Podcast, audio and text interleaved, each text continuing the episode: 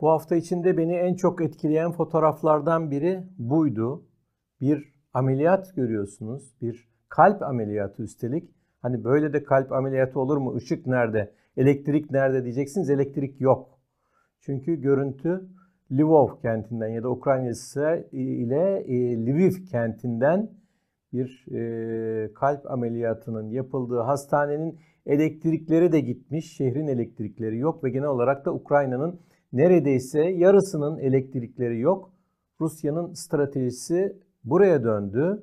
Yani e, savaş alanında e, aldığı yenilgilerin acısını sivil halktan bu şekilde çıkarıyor ve sivil halkın e, yönetime, Kiev'e tepki göstermesini ve belki de e, batıya kaçmasını tekrar milyonlarca insanın e, amaçlıyor ki batının tepkisi de o zaman değişebilir. Belki silah göndermeyi bırakabilirler, azaltabilirler gibi böyle garip şeyler. Yani savaşıyorsan çıkar açıkça mertçe savaşırsın böyle hastaneler. E, yine dün bir haber vardı çok acı bir haber. Zaporojye'yi bombalamış Ruslar bir doğum evi hedef olmuş buna ve bir çocuk yeni doğan bir çocuk ölmüş. Bu, bu berbat haberler hayatımızdan çıkmıyor. Zaman zaman çoğalıyor. Çünkü savaşlar sürüyor. Savaş demiyor Ruslar biliyorsunuz. Askeri harekat, özel askeri harekat diyor. Dünyada çok savaş, çok askeri hareket var. Harekat var. Bir tanesi daha yeni eklendi. O da Türkiye'nin Suriye'ye ve e, Irak'a askeri harekatı. Bu da e, süreceğe, genişleyeceğe benziyor. Elbette bunu da konuşacağız. Bizim ilgilendiğimiz bölüm Rusya buna ne diyor? Putin'le anlaşma oldu mu e, konusu. Tabii başka konularımız da var. Ukrayna'da savaşın gidişi, Kherson özellikle ve Donbas'ta çatışmalar yoğunlaşıyor. Oralarda neler oluyor ona bakacağız. Geçmiş bir hesaplaşma, bir dava sonuçlandı. Belki bunu sonuçlandı demez Ruslar ama 2014 yazında bir Malezya uçağı düşürülmüştü ve yaklaşık 300 kişi, 298 kişi ölmüştü. Kim vurduya gitti gibi ama araştırılma oldu. Lahey'de mahkeme sonuçlandı. Ona el alacağız. Bir de e, yine yanlışlık gibi görünen bir başka şey. O da geçen haftadan da biliyorsunuz. E, Ukrayna'ya füze parçaları düştü ve iki kişi ölmüştü. O konuda ilginç açıklamalar e, gelmişti ve özellikle Kiev'den ısrarlı açıklamalar bunun e, nasıl e, değerlendirilmesi gerektiğini de konuşacağız. Kiev'in hatasını da vurgulayacağız ve Rusya'nın e, savaşla birlikte zorlanması, özellikle ekonominin zorlaşma, zorlanması ve e, Türkiye'nin hem savaşta oynadığı rol hem e, eski Sovyet coğrafyasında artan rolü hem de e, dış politikanın seçim sürecinde, Türkiye'deki seçim sürecinde artan etkisine değineceğiz. Yine e, YouTube aboneliği konusunda izninizle hatırlatmada bulunayım. E, beğen e, beğendiyseniz beğen ya da herhangi bir fikriniz, sorunuz, eleştiriniz varsa bunları yazmanızı e, bir şekilde e, diliyoruz. Çünkü bu e, bizim daha çok seyredilir olmamızı getiriyor. Bu arada sorularınız, eleştirileriniz, e, fikirleriniz geliyor. Onları izliyorum ben. İlginçtir. Geçen hafta şu 20 dakika konusunu önerenler, yani yarım saat falan yapmayın 20 dakikaya çekin diyen e, seyircimizin görüşünü vermiştim. Ona 3-4 tane şey geldi. E, yok böyle iyi hatta daha uzun da olabilir, daha sık da olabilir. E, bu da bir görüş tabii ki. Bakalım başka tepkiler de gelsin. Ona göre süreyi ayarlamaya çalışalım. Onun dışında başka şeyler de var. Kırım'ın e, Kırım da dahil e, bazı bölgeleri sormuş bir e, seyircimiz. İşte Donbas vesaire bunlar ne olacak diye. Bugünkü yayın içinde onlara değineceğim. Bir e, seyircimiz de soru demeyeyim de görüş belirtmiş Zelenski ile ilgili. Zaman zaman ben de e, yorum yapıyorum. Bugün de olacak. Zelenski elbette e, Rusların hedeflediği gibi, amaçladıkları, bekledikleri gibi savaşın başında kaçmadı. Kiev'de kaldı, oldukça cesur davrandı. Bombalamalardan sonra çıktı konuştu. Cesaret ve liderlik açısından gerçekten e, pek çok artısı var. Ama e, pek çok sıkıntılı açıklamaları da var. Diplomasiden uzak. Belki savaşın da etkisiyle bilemiyorum ama e, gerek Ruslara karşı, ülke içindeki Ruslara ya da Rus edebiyatına karşı bir takım garip adımları gerekse de bazı görüşme sürecini zor hale getiren çeşitli açıklamalarıyla e, eleştiriler alıyor elbette. Artısı da eksisi de var. Şimdi Kılıç Pençe Harekatı'na Rusya'nın tepkisi ya da Rusya'dan gelen tepkiler ne? Bu önceden Putin'le e, anlaşmalı mıydı? Bu konuda e, bir değerlendiri yapmak istiyorum. Şimdi bu harekat konusunda e, Türkiye'den epeydir açıklamalar var. Hani bir iki kez ele almıştık ya bir gece ansızın gelme esprisi o şarkının savaş e, çağrılarına malzeme yapılması konusu hatırlarsınız sürekli izleyen seyircilerimiz ve sonuçta o oldu. Gerçekten de bir gece bir sabaha karşı e, bu e, harekatla birlikte acaba Rusya ne der? Acaba ABD ne der? Şimdi oralardan açıklamalar geldi. Rusya'nın açıklamalarından en önemlisini şu ana kadar en azından Lavrentiev yaptı. Alexander Lavrentiev Rusya'nın Suriye özel temsilcisi, Putin Suriye özel temsilcisi. Astana'da bir toplantı var bu sıralarda. Astana süreci biliyorsunuz devam ediyor. Biraz zayıflamış da olsa devam ediyor. Rusya, Türkiye, İran. O sırada o gittiği şeyde e, Astana'da Türkiye'ye bir itidal çağrısı yaptı. Yani hem anlayış var tamam bunu biliyoruz anlıyoruz ama yine de ölçülü olmaya dikkat edin vesaire türünden bir temkinli bir e, açıklama ama karşı çıkış yok. Sadece bir tür yumuşak uyarı gibi hem de aynı açıklama içinde e, biz Kürt sorununun barışçıl çözümü için çaba gösterilmesi vesaire diyorlar ama buna gerçekten e, inanmak ne kadar mümkün bilemiyorum. Çünkü Suriye'de anayasanın tartışıldığı şartlarda birkaç yıl öncesinden Rusların önerdiği anayasada Kürtlere özellik ve özellik vesaire vardı. Ondan sonra da Kürtlerle e, Esad'ın arasının bulunması konusunda çeşitli temaslarda bulunmuştu Ruslar ama e, daha büyük konular Rusya açısından çıkar çıkarlar ortada olduğu zaman e, Kürtleri ya da başka unsurları düşünecek durumda değil anlaşılan. E, Moskova yönetimi dolayısıyla o açıklamanın sadece bir bölümü olarak kaldı. ABD'den de e, açıklamalar geldi. İşte ABD Dışişleri Bakanlığı'nın sözcüsü yaptı. Ned Price e, o da benzeri bir itidal çağrısı yaptı. Hatta daha sonra e, Washington'dan gelen şey açıklamada Türkiye anlıyoruz yani çıkarlarını koruyorlar ne yapalım gibi bir vurgu da vardı. Bir ton daha Türkiye'ye sıcak bir açıklama vardı. Aslında tabii akıllara şu geliyor. Putin, Putin ne diyor? Bir kere Ruslar e, demin dediğim açıklamada ve başka şekillerde Türkiye bizden izin almadı. Türkiye bize daha önce bildirmedi diyorlar. Bu tabii e, Cumhurbaşkanı Erdoğan'ın da gururunu okşayan bir şey. Yani büyük devlet, büyük lider bir şeyler kimseye danışmak zorunda, bildirmek zorunda değil. Bunu destekleyen bir şey ama bu konu defalarca şu ya da bu şekilde eminim e, ele alınmıştır. E, açıkça olmasa da başka biçimlerde. Şimdi defalarca anlattığımız, değindiğimiz bir konu. Putin ile Erdoğan arasındaki sıkı ilişkiler, her ikisinin zor durumda olması, birinin daha çok iç politikada, ötekinin Putin'in dış politikada ve birbirlerinin destekleyerek güçlenmeye çalışmaları, durumlarını kurtarmaya çalışmaları dolayısıyla e, bazı e, yorumcular, Rusya uzmanları vesaire tamam artık Suriye, Irak bunlar kapandı. Artık kimse Amerika'da, Rusya'da oraya izin vermez derken hatırlarsanız ben e, sınırlı da olsa Türkiye'nin operasyonuna Rusya'nın rahatlıkla göz yumabileceğini seçim sürecinde göz yumabileceğini söylemiştim ve işte böyle bir şey oluyor. Putin'in şu ya da bu şekilde bundan önceden haberi tam olarak olmasa bile Putin'in itiraz etmeyeceği, aradaki bütün ilişkiler, o girift işbirliği vesaire e, Erdoğan'la sıkı ilişkileri dünyaya açılan penceresi olarak gördüğü Erdoğan'la bu yüzden bozmayacağı falan o kadar net ki. Dolayısıyla e, önceden direkt olarak söyledi bu, telaffuz etti bunu ya da etmedi ama Rusya'nın zaten bildiği, kestirdiği, anlayış göstereceği ve şu anda da göstermekte olduğu bir konu bu. Dolayısıyla bu konuyla ilgili çok fazla söylenecek bir şey yok. Bu arada e, yine son günlerde olan bir şey. E, Rusya'ya Türkiye'nin etkisi ya da işbirlikleri hadi birlikte öyle diyelim. Tahıl anlaşması uzun süre tartışılan tahıl anlaşması biliyorsunuz Rusya çıktı sonra Türkiye'nin inisiyatifiyle çabalarıyla geri dönmüştü. O da uzatıldı ve 120 e, gün daha uzatıldı tahıl anlaşması.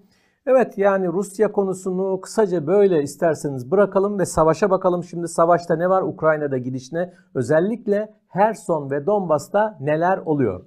Şimdi Herson konusu e, son dönemlerin en önemli haberiydi aslında. Herson'u daha doğrusu orada bir parantez açayım. Herson'un merkezini o hani bir e, geçen hafta göstermiştik. Bir nehir bölüyordu orayı. Nehrin kuzey tarafı, batı tarafı bu Herson kentinin merkezinin de olduğu yer.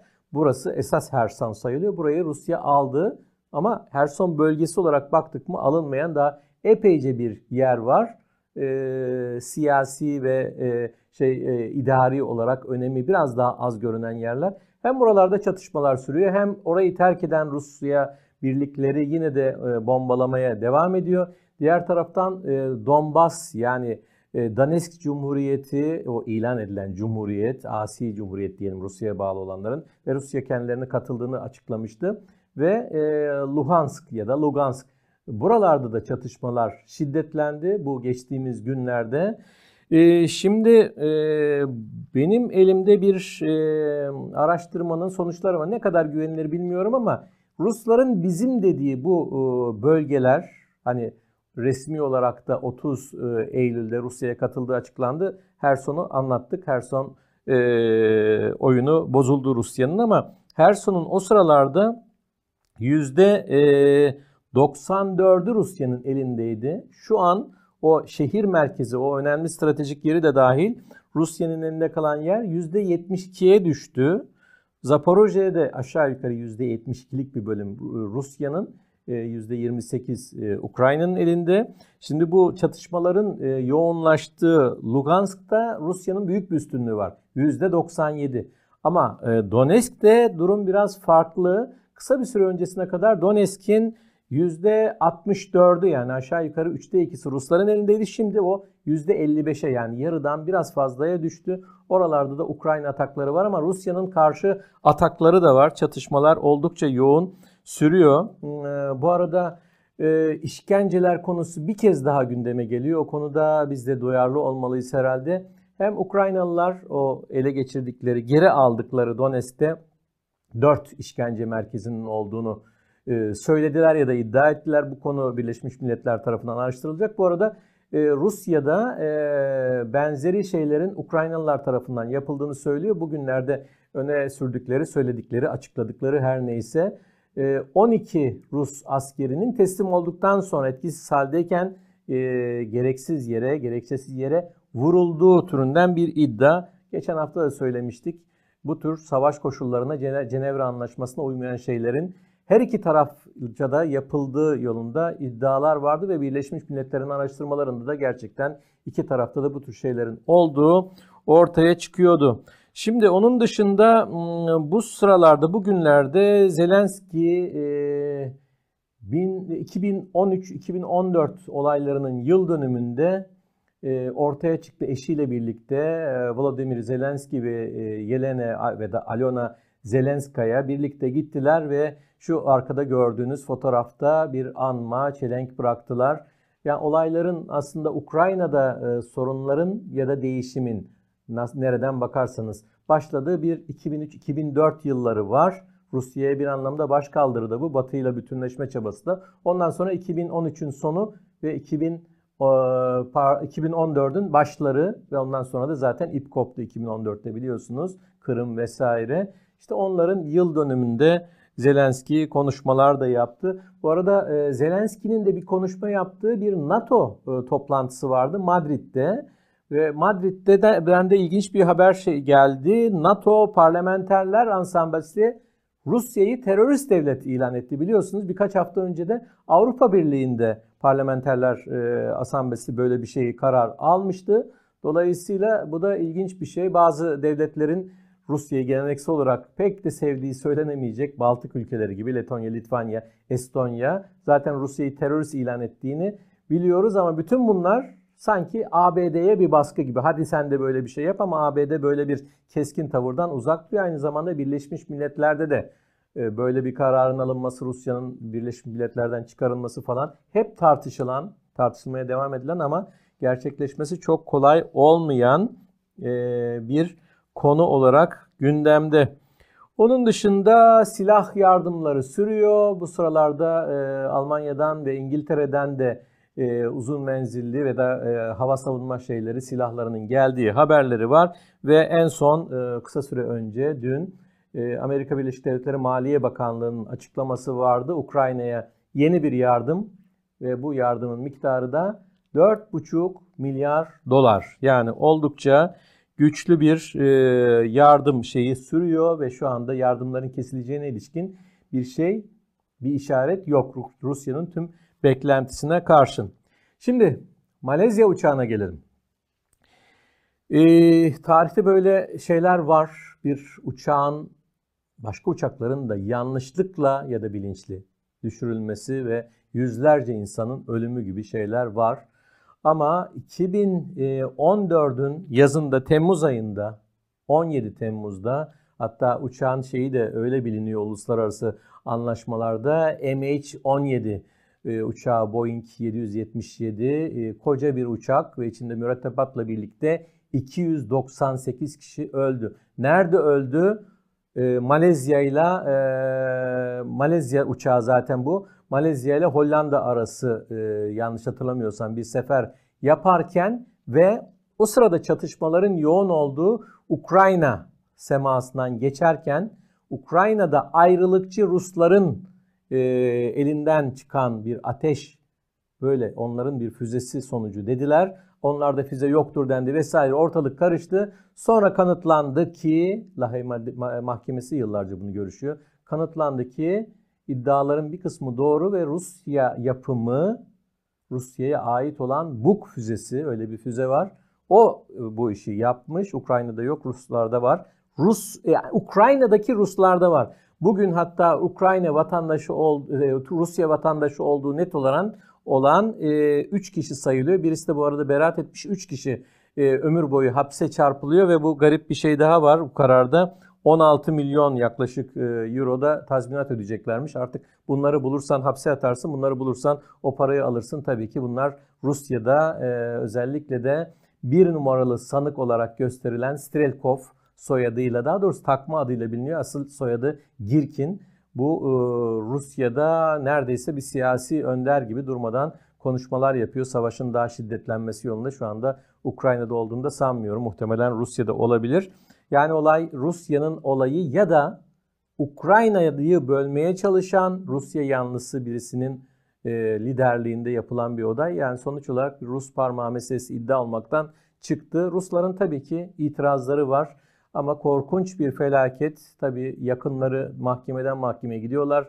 E, yıllardan beri şimdi onlara ne şekilde tazminat verilecek? Bu kişiler yakalanamaz, bulunamaz. Rusya bunu üstlenmez ise kim verecek bu paraları? E, onlar da işin e, ayrı boyutları böyle bir trajedi. Zaten başından beri biz bu savaşta hep insanlara, insan trajedilerine dikkat çekiyoruz. Hani ideolojinin e, politikanın hatta diplomasinin ayrıntıları arasında kaybolup gitmesin. Sonuç olarak savaş insan, insanların e, zarar görmesi, yaralanması, ülkesini bırakıp, şehrini bırakıp kaçıp gitmesi en başta da tabii ki ölmesi ya da kalıcı ciddi sakatlıklar yaşaması bu anlamda bir felaket.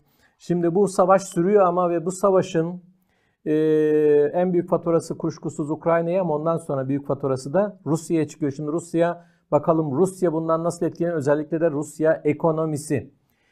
Şimdi Rusya ekonomisi yani aslında e, modernleştirilen bir ekonomi vesaire değil. Yıllardan beri hep e, Moskova'da konuşulur. Ekonomiyi reform yapacağız, modernleştireceğiz. Hep ertelenir. Çünkü genel olarak petrolle, gazla, kömürle vesaire bunlar yani Rusya'nın doğal kaynaklarıyla bu iş idare edilir. E şans yaver gittiği zaman ki Putin bu açıdan gerçekten çok şanslı bir lider. Onun başa gelmesinden sonra petrol fiyatlarının hep böyle yüksek seyretmesi vesaire. Dolayısıyla Rusya ekonomisi genel olarak hiç de fena gitmedi. E, ve e, petrol ve gaz şeyleriyle gelirleriyle birlikte bu da zaten bütçenin neredeyse yaklaşık yarısını falan oluşturan kalemler her zaman. Ve Rusya bugünlere kadar geldi ve Batı da yaptırımları gündeme sokarken ilk hedef olarak bunu e, aldı. Yani Rus petrolünü ve Rus gazını bunun da esas kullanıcısı, müşterisi Avrupa Birliği ülkeleri buna bir darbe vuracağız dedi. Evet biz de zarar göreceğiz ki bazıları eleştiriyor da bu yanlış bir karar. Çünkü daha çok Avrupalılar kendilerini vurdular, kendi bacaklarına sıktılar diyorlar. Bu da ayrı bir tartışma konusu ama işte e, paket paket bir sürü şey açıklandı biliyorsunuz. Önlem açıklandı. Altıncı pakette de bu kararlar vardı. Ne vardı? İşte Rusya gazı adım adım azaltılacak. O biraz daha süreç alacak gibi ama petrol, e, petrolde yaklaşık işte çok kısa bir süre kaldı. E, Aralık ayının e, başları 5 Aralık'ta alınan karar tümüyle uygulanacak, denetlenecek. 5 Aralık'ta Rusya'dan alınan petrolün %90'ından en az vazgeçilmiş olacak. Ki zaten gidiş de oraya doğruydu. Rusya'nın e, sattığı, e, genel olarak dünyaya sattığı petrolün aşağı yukarı %40'ı AB ülkelerine denk düşüyordu ve bu şu anda %92 ölçüsünde falan sınırlanmış durumda. Rusya açısından ciddi bir e, kayıp. Tabi bazı ülkeler geçen e, günlerde vermiştik. E, yaptırımların bir kısmından vazgeçen Hollanda başta olmak üzere Hollanda, İtalya, e, Bulgaristan ve az miktarlarda da olsa Romanya ile Sırbistan Rus petrolünü almaya devam edenler var. Bütün bunların sınırlanması %100 değil ama %90 ölçüde sınırlanması e, tartışılıyor. Bir de başka bir konu var. Çok tartışmalı bir konu daha var. Rus petrol fiyatlarının e, fiyatlarına bir tavan uygulanması. Bu sadece AB'nin değil ama AB ve AB ile birlikte e, G7 gelişmiş ülkelerin ki Avrupa ülkelerinin dışında biliyorsunuz ABD var orada, Kanada var, Japonya var. Yani dünya çapında Rus e, petrolüne bir tavan fiyatı koyalım diyor. Yani alabildiğine satmasın. 100'dür, 150'dir bilmem nedir falan. Hayır. Ve üzerinde konuşulan da 60-70 dolarla. E tabi Rusya açısından bu olmayacak bir şey. Kabul etmedikleri bir şey ama Batılılar bunu e, bu karar alırken diyor ki biz bunu uygulayacağız ve buna uymayanlara gerek Ruslar gerek bundan e, farklı şartlarda petrol alanlar bunlara karşı da yatırımlar yapacağız. En çok kullandıkları şeylerden biri de taşımacılık özellikle gemiler çoğu da zaten bunların İngiliz ve sigorta şirketleri. Bunlar aracılığıyla baskı yapmayı e, planlıyorlar. Bu da çok yakında e, daha çok tartışılacak e, haberlerin daha çoğalacağı bir konu gibi görünüyor. Bütün bunların tabii ki Rusya'ya etkisi şu sıralarda da aslında bazı şeyler mallar bulunmuyor, batı malları yok, işte e, pek çok şey e, fiyatları artıyor falan. Yani petrolün ve gazın şu aylardaki fiyatları yükseldiği için Rusya tam hissetmedi. Yani devlet tam hissetmedi ama sıradan insanlar işte gidince bir şeyler almaya falan görüyorlar e, fiyatlardaki değişikliği falan ama bu uygulamaların sonunda hani bu ay önümüzdeki ay değilse bile Ocak, Şubat, Mart ve özellikle de kışın sonu, ilkbaharın başlarında Rusya ekonomisinde ciddi bir krizin başlayabileceğini söylüyor çoğunlukla batılı uzmanlar, e, ekonomistler, bazı Rus ekonomistlerin de bu tür tahminleri var. Kimisinin kaygıları var. Şimdi bütçe ona göre ayarlanıyor. Rusya bütçesi savaş. İşte hani bir haftada sürdürül bitirilecek bir savaş. E, sürüyor işte, bitmiyor. 9 ay geçti. E, bugün tam 9 ay e, savaşın başlamasından korkunç bir şey. Yani belki 200 bin veya daha fazla insanın ölümü vesaire geçen hafta vermiştik. Korkunç bir şey devam ediyor ve bunun ekonomiye de yansıması var. Rusya bütçesi yeniden ele alındı. Bütçenin üçte biri orduya, Rusya ordusuna ve içerideki içişleri vesaire koruma yani bir de içeride tabii iktidarın sağlam durması lazım. Ayaklanmalar şunlar bunlar olmasın diye. Ordu, içişleri, özel birlikler vesaire onlara üçte bir gidiyor. Tabii ki ekonomi, inovasyon, ne bileyim sağlık vesaire bunlardan hepsinden kısılıyor. Kısılmayan bir şey içeride dikkat çekiyor. O da devlet başkanlığı aparatı o eski Sovyet e, Rus alışkanlığı aparatı diyelim. Yani devlet başkanlığı idaresi ona bağlı şeyler. Onlardaki harcamalar önümüzdeki yıla ilişkin %30 bir artış olduğu da söyleniyor. Yani en azından e, bu da ilginç bir bilgi. Benim bir e, Rus internet sitesinde gördüğüm bir şey. E, aslına bakarsanız şunu söylemek lazım. Ekonomide şu an durum idare ediliyor gibi ileride belki sorun çıkacak ama ekonomiden önce söylemiştik. Seferberlik yani savaşın çıkması değil. 24 Şubat değil. Seferberlik kararının alınması Rus toplumunu çalkalamıştı. Dışarı çıkanlar çok oldu. İçeride ya ne oldu hani e, bizlere dokunmayacaktı bu iş vesaire. Hani biz yani sessiz bir anlaşmayla iktidarla arasında Rusya toplumunun ne yaparsan yap benim hayatıma karışma vesaire gibi. Putin'in reytingleri düşmüyordu. Son zamanlarda hafif hafif düşmeye başladı. Çünkü seferberlik işte eşleri, çocukları vesaire gidiyor. Kendileri çağrılıyor. Ee, bu Rusları hayatını etkileyen bir şey. Halkta e, bir parça artık bu savaş nedir uzadı, yabancı bir savaş, gereksiz bir savaş şeylerine yol açıyor ama esas vurguyu başka bir yere e, yapıyor Rus kaynakları, Batı kaynakları e, katıldığım bir şey aslında bu. Sorun, tepki, daha çok endişe, daha çok Rusya'nın yönetici kesimlerinde. Yani sadece Putin yönetmiyor elbette koskoca bir ülkeyi, dünyanın en büyük ülkesini. İşte haber alma var, ordusu var, e, ekonomide şeyleri var, e, önemli iş, adam, iş insanları var ve tabii ki bürokrasi var. Onlar da yani yönetici elit dedikleri kesimde özellikle her son konusu ciddi bir moral bozukluğu yaratmış durumda. Her son nasıl biz veririz? Daha yeni almıştık. İşte ebediyete kadar bizde kalacaktı falan. Bazı kesimlerde özellikle bu dediğim yönetici elitler arasında sanki Rusya tümüyle savaşı kaybetmiş gibi bir moral çöküntüsü. Buna karşı da zaten ya buna bir şekilde alışmalıyız ya ne yapmalıyız falan bunu tartışıyorlar. Bir kısımda tabii ki bizim aşağı yukarı her programda dediğimiz bazı şahinlerin en şahini o Prigojin, Kadyrov vesaire türünden şeyler, kişiler ve çevreler daha sert gidelim. Bombaları patlatalım, gerekirse nükleer kullanalım ama e, merkezi düzeyde Putin nükleer lafını etmiyor ama daha sertlik yandaşı olanlar var. Bir başka konu da böyleydi ve biz e, programın finalinde yine Türkiye'ye dönelim. Türkiye'nin bu coğrafyaya etkisi ve geçen haftadan e, devraldığımız birkaç konuya değinelim. Yani e, düzeltme mi diyeyim, düzeltme de değil herhalde ama şöyle geçen hafta e, bu Türk Devletleri Zirvesi'nde Erdoğan'ın hem Erdoğan'ın Cumhurbaşkanı'nın hem de Dışişleri Bakanı Çavuşoğlu'nun açıklaması üzerinden e, bu e, örgüte e, KKTC'nin de gözlemci üye alındığını söylemiştik. Öyle bir açıklama yaptılar çünkü. Sonra çok çok kibar, çok nezaket kurallarına uyan diplomatik yöntemlerle diğer e, unsurları bu e, örgütün Kazakistan'dır işte Özbekistan'dır vesaire yumuşak bir şekilde yok daha daha yok durun e, KKTC meselesi ayrı tartışılmayan bir şey. Biz tabii orayı bir Türklere ait bir toprak falan bunu kabul ediyoruz ama yani bu biraz ilginç bir şey. Espriye benzer ama kabul edilmeyen, tanınmayan bir ülke. Orada böyle bir değişiklik oldu. Dolayısıyla e, Erdoğan'ın Çavuşoğlu'nun açıklamaların üzerinden böyle bir değişiklik oldu. Bir sonraki toplantıya bakacağız. E, oradan bir temsilci gidecek mi gitmeyecek mi? Bu ilginç bir şey oldu. Türkiye ile ilgili şeylerden tahıl konusunu söylemiştik. Tahıl Türkiye'nin başarısı, e, tahıl anlaşması 120 gün uzatıldı. Daha önce Türkiye'nin yine başarısı olarak e, kaydettiğimiz e, Ankara'da ABD ve Rusya dış güvenlik servisleri liderlerinin görüşmesi ki orada da bu Suriye konusu da o günlerde konuşulmuştu olabilir. Bu Suriye-Irak müdahale konusu. Bunları hep vermiştik. Şimdi demin Lavrentiev'in yani Putin'in Suriye özel temsilcisinin itidal çağrısı bu e, operasyonla ilgili onu verirken değindiğimiz bir konu. Astana süreci de her ne kadar yavaşladıysa yine de devam ediyor ve üstelik Astana'da aslında Kazakistan onun bir katılımcısı değil.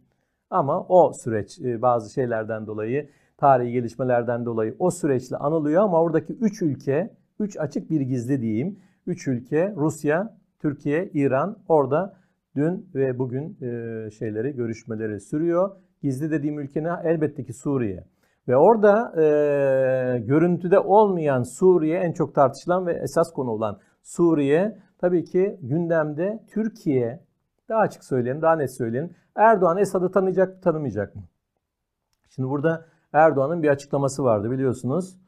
Yani Esad olsaydı görüşürdüm dedi bir ara. Ondan sonra olabilir görüşme süreci olabilir dedi. Alt düzeyde görüşmeler sürüyor dedi dedi dedi. Ama e, en son yaptığı açıklamalardan biri ilginçti. İşte zaten Sisi ile Mısır'la barışma, İsrail ile barışma vesaire, e, Suudi Arabistan'la barışma, eski söylediklerin tümüyle terk etme vesaire ama yine de barışmalar aslına bakarsanız genel olarak Türkiye'nin ulusal çıkarlarından yana. Tutarsızlık ayrı bir konu, ayrıca tartışılabilir.